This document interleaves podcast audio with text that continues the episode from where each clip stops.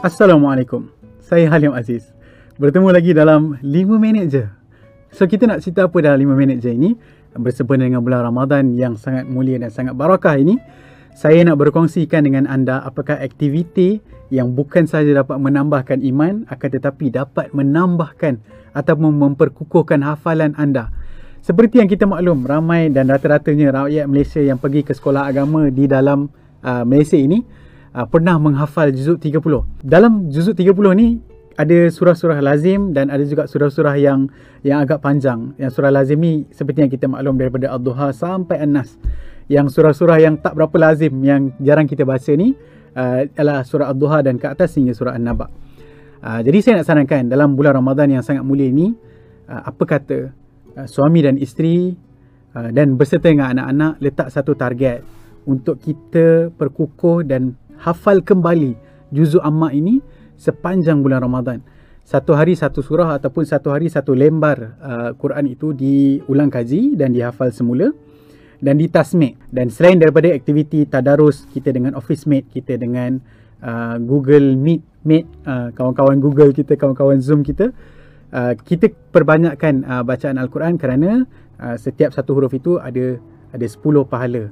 Dan uh, alangkah bagusnya kita dapat uh, hidupkan suasana Ramadan, suasana Al-Quran itu di dalam sebuah rumah kerana Nabi sebut malaikat takkan masuk dalam sebuah rumah yang tak ada bacaan Al-Quran.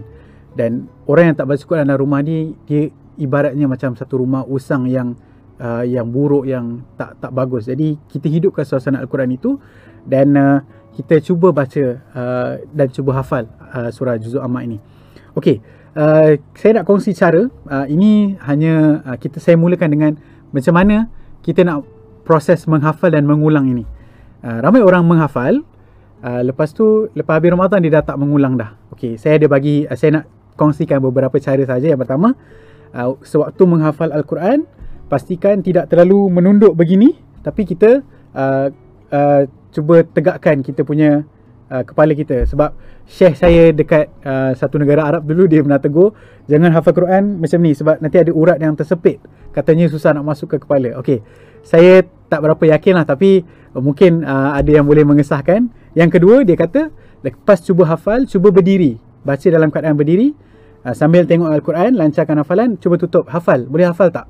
Lepas tu kita cuba buat macam kita dalam keadaan kiam solat So kita mengulang, kita berdiri buat tangan begini dan kita baca ayat hafalan kita. Uh, dan Syekh saya dia, dia dia tegur dia kata jangan cuba-cuba sesekali kau pergi baca ayat yang kau baru hafal tu dalam solat sebab apa? Dia akan menyebabkan kita rasa gugup dan uh, tak lancar. Jadi dia kata yang dalam solat tu baca yang dah lancar sahaja. Yang belum lancar ni baca solat sendiri-sendiri yang tak ada makmum lah. Uh, so Uh, tadi saya ulang eh. Yang pertama hafal Quran kepala tegak. Yang kedua dalam keadaan berdiri ataupun berjalan. So kalau waktu saya di uh, negara Arab dulu dia uh, pelajar-pelajar hafal Quran ni dia akan berlega-lega di masjid uh, kiri kanan kiri kanan kan sambil mengulang ataupun uh, melancarkan hafalan. Yang ketiga duduk satu uh, tempat yang yang tetap kita buat seolah-olah macam kita dalam kiam salat kita ulang hafalan kita. Dan yang paling bagus selepas kita yakin kita lancar kita terus aplikasikan dia dalam solat kita. Uh, jadi inilah antara tips-tips untuk kita uh, menghafal Al-Quran. Dan uh, yang terakhir setiap kali kita tasmik hafalan kita menghantar hafalan tersebut uh, pastikan kita mula daripada ayat awal. Contohnya kita nak mengulang surah uh, surah Ad-Duha. Kita hari pertama kita hafal ayat 1 sampai ayat 3 hari kedua kita jangan baca ayat keempat sampai ayat 6 kita mula balik daripada ayat, ayat 1 sampai ayat terakhir. So kalau kita kita dah habis hafal semua surah kita tasmik daripada ayat pertama sampai ayat terakhir yang kita hafal. So itulah tips dia dan ulanglah uh, tiga keadaan tadi kepala tegak berdiri dan dalam keadaan kiam salat. Wallahu alam uh, kita bertemu dalam video yang seterusnya.